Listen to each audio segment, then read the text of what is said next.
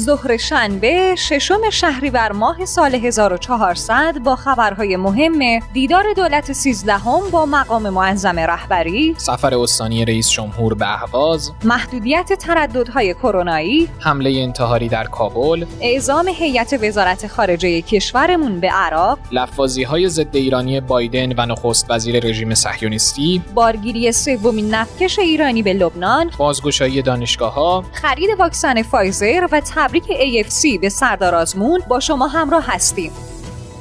بهترین واژه در شروع کلام نام حق باشدد به ذکر سلام. آن سلامی که اسم پاک خداست پر انرژی دریب فضل و عطاست. شنوندگان دوست داشتنی پادیو سلام. امیدوارم حال و احوالتون عالی باشه و اولین روز هفته رو شاد و سرحال شروع کرده باشین. مثل همیشه من محدث سادات موسوی پور به همراه همکارم آقای محمد رضا دانایی در خدمت شما هستیم. بریم سراغ خبرهای داخلی امروزمون که ببینیم از پنجشنبه تا الان در کشور کشورمون چه خبر بوده؟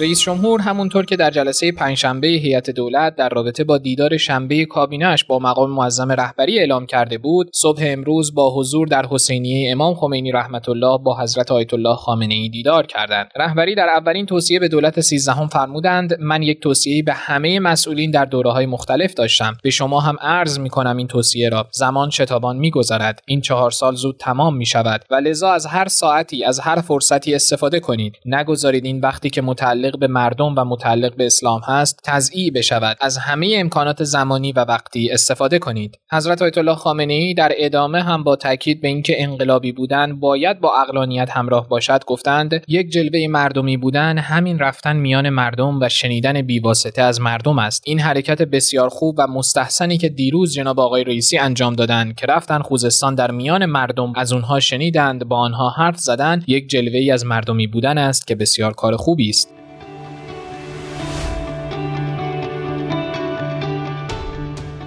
دومین خبر هم مربوط به اولین سفر استانی رئیسی که بدون اعلام قبلی دیروز وارد اهواز شد و جمعی از اعضای کابینه 13 هم از جمله وزرای نیرو، جهاد کشاورزی، بهداشت و درمان و رئیس سازمان برنامه و بودجه رئیس جمهور رو در این سفر همراهی کردند. خانم موسوی پور میشه برای شروع مهمترین اهداف این سفر رو بگید که چی بوده؟ بله حتما. هدف این سفر یه روزه همونطور که خود رئیس جمهور اعلام کرد رسیدگی به مشکلات استان خوزستان و بررسی راهکارهای فوری حل اون بود. دومین هدف هم رفع فوری کمبودهای درمانی و بیمارستانی ام از افزایش تختهای بیمارستانی تأمین اکسیژن مورد نیاز مراکز درمانی و همچنین تأمین نیازمندی های بخش مراقبت های ویژه بود که رئیس جمهور در همین مورد دستوراتی رو به وزیر بهداشت صادر کرد. رئیسی در رابطه با وضعیت آب خوزستان و ثبات بازار هم گفت ثبات در بازار یکی از محورهای مهم ماست. به همین خاطر دولت دنبال ایجاد ثبات در بازاره. معتقد به فعال کردن بازارچه های مرزی هم هستیم تا وضعیت مرزنشینان بهبود پیدا کنه. بحث مدیریت آب هم نه تنها در خوزستان بلکه از ضرورت های مهم کشور به حساب میاد. رئیس جمهور با تاکید به این موضوع که کار خوزستان نیازمند استقرار مدیران است اعلام کرد نسبت به مدیران پروازی در این استان باید تجدید نظر بشه و برای رفع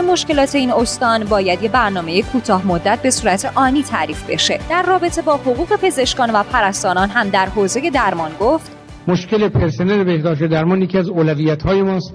اینو هم آقای وزیر دنبال کنن. معوقه در مورد بهداشت درمان معنا نداره. یعنی یک پزشک یا یک پرستار که داره در خط مقدم مجاهدت می‌کنه ما بگیم آقا چند نوعش عقب افتاده. این به نظر ما به هیچ عنوان قابل قبول نیست. یکی از اولویت های پرداخت ما اگر پولی در کشور هست این یکی از این اولویت هایی است که باید تامین بشه. هم آقای وزیر بهداشت دنبال کنن هم آقای میرکاظمی که ما عقب موندگی در پرداخت به عزیزانمون در حوزه بهداشت به هیچ وجه نداشته باشین از نظر ما قابل قبول نیست. 200 تخت مورد نیاز 100 تختش ظرف امروز و فردا انشالله یعنی ظرف فردا و پس فردا. یعنی فردا و پس فردا عزیزان قول دادن تامین بشه. اون سطح دیگه هم شما دنبال بکنید. ما کمبودی از جهت تخت بیمارستانی انشالله نداشته باشیم.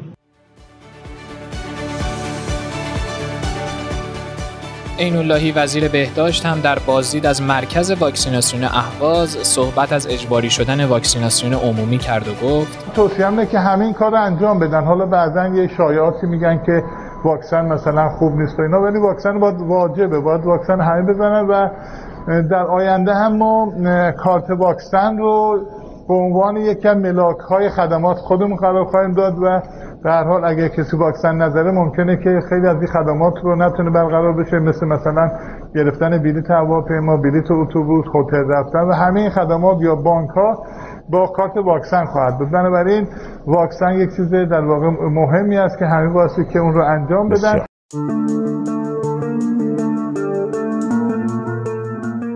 بریم سراغ یه خبر متفاوت از محدودیت های تردد کرونایی. سرهنگ احمد شیرانی رئیس مرکز اطلاعات و کنترل ترافیک راهور ناجا با توجه به مصوبات ستاد ملی مقابله با کرونا گفت طبق آخرین رنگبندی و مشخص شدن وضعیت کرونایی شهرهای کشور خروج خودروهای بومی از شهرهای قرمز و نارنجی ممنوع بوده و ورود خودروهای غیر بومی هم به این دسته از شهرها ممنوعه. ادامه تصمیمات مربوط به محدودیت های کرونایی و جریمه ها هم مرتبط با جلسه ستاد ملی مقابله با کرونا است. این الله جهانی معاون اجتماعی پلیس راهور هم با توجه به همین محدودیت ترددها اعلام کرده که درسته که طرح ممنوعیت ترددها تموم شده اما طرح محدودیت تردد خودروها به شهرهای قرمز و نارنجی همچنان ادامه داره و متخلفین به صورت سیستمی جریمه میشن.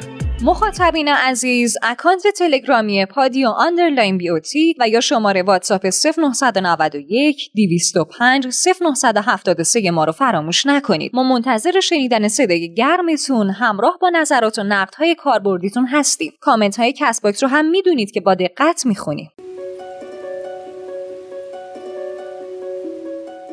رسیدیم به خبرهای داغ و جنجالی بین المللی با حمله انتحاری در کابل. وزارت دفاع آمریکا روز شنبه از وقوع انفجار در نزدیکی فرودگاه کابل پایتخت افغانستان خبر داد. تازه برخی از رسانه ها علاوه بر وقوع انفجار از شنیده شدن صدای تیراندازی در محل حادثه هم خبر دادن. خبرنگار الجزیره هم در ادامه از یک انفجار بزرگ دیگه در اطراف فرودگاه کابل خبر داد و گفتش که این چهارمین انفجار بزرگیه که در ساعات اخیر کابل رو لرزونده. اما خبرنگار نیویورک تایمز در افغانستان مدعی شد این انفجار یه انفجار کنترل شده از طرف نیروهایی است که توسط آمریکا پشتیبانی میشن و برای نابود کردن تجهیزات جامونده از نیروهای در حال خروج از کابل بوده. آخه یه مقام آمریکایی هم اعلام کرده بود که حمله در نزدیکی فرودگاه بین‌المللی حامد کرزای در کابل توسط دو عامل انتحاری داعش انجام شده که خب این گفته با ادعای خبرنگار نیویورک تایمز متناقضه. وزارت دفاع آمریکا هم نسبت به تعداد کشته گفت در انفجار کابل 12 نظامی آمریکایی کشته شده و 15 نظامی آمریکایی هم زخمی شدند.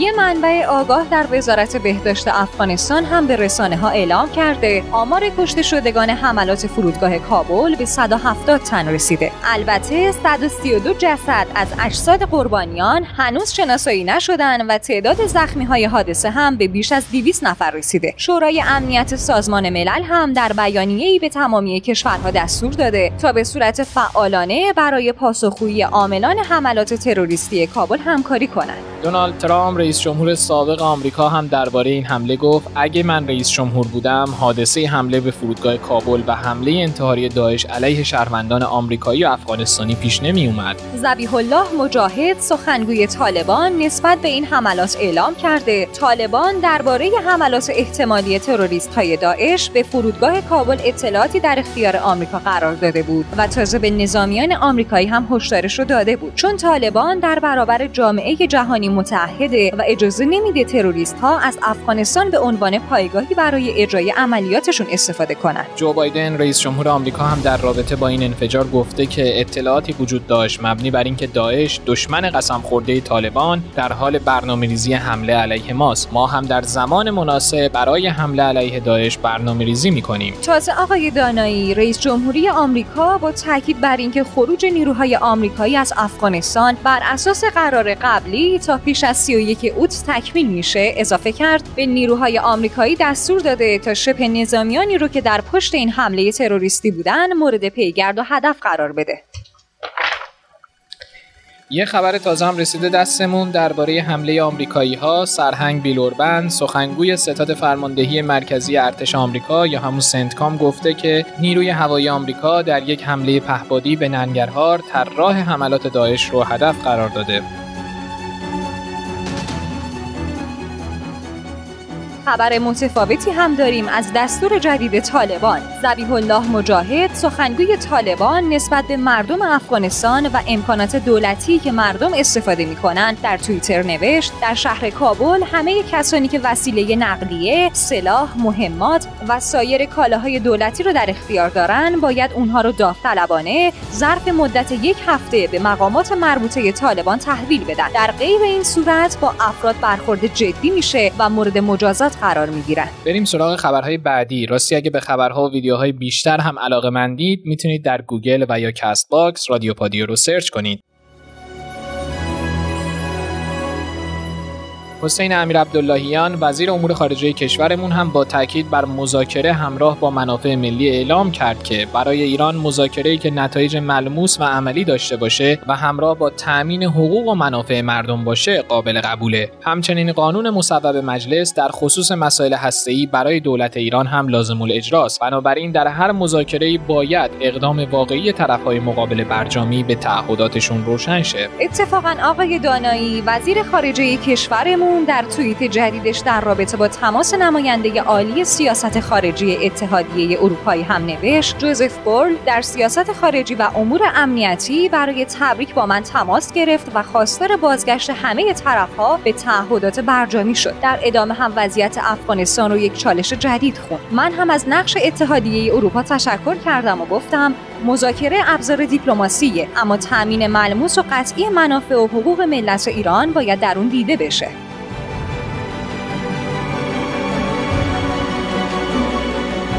خطیبزاده سخنگوی وزارت امور خارجه هم از اعزام هیئت جمهوری اسلامی ایران به ریاست امیر عبداللهیان برای شرکت در نشست بغداد خبر داد. ولی وزیر امور خارجه کشورمون قبل از سفر به بغداد با تاکید به لزوم حضور سوریه به اجلاس عراق گفت ما از هر گونه ابتکار عمل منطقه‌ای مقامات جمهوری عراق که با مشارکت اهل منطقه باشه استقبال می‌کنیم. البته در خصوص امنیت و توسعه پایدار منطقه هم با دمشق مشورت مستقیم می‌کنیم. ضمنا اگه مخاطبین عزیزمون یادشون باشه در پادکست های قبلیمون گفته بودیم که یکی از اهداف نشست بغداد کم کردن تنش در منطقه به ویژه بین ایران و عربستان و بررسی راهکارهای جنگ در یمنه. بله مشاور امنیت ملی کاخ سفید هم حمایت کامل جو بایدن از این نشست رو اعلام کرده بود.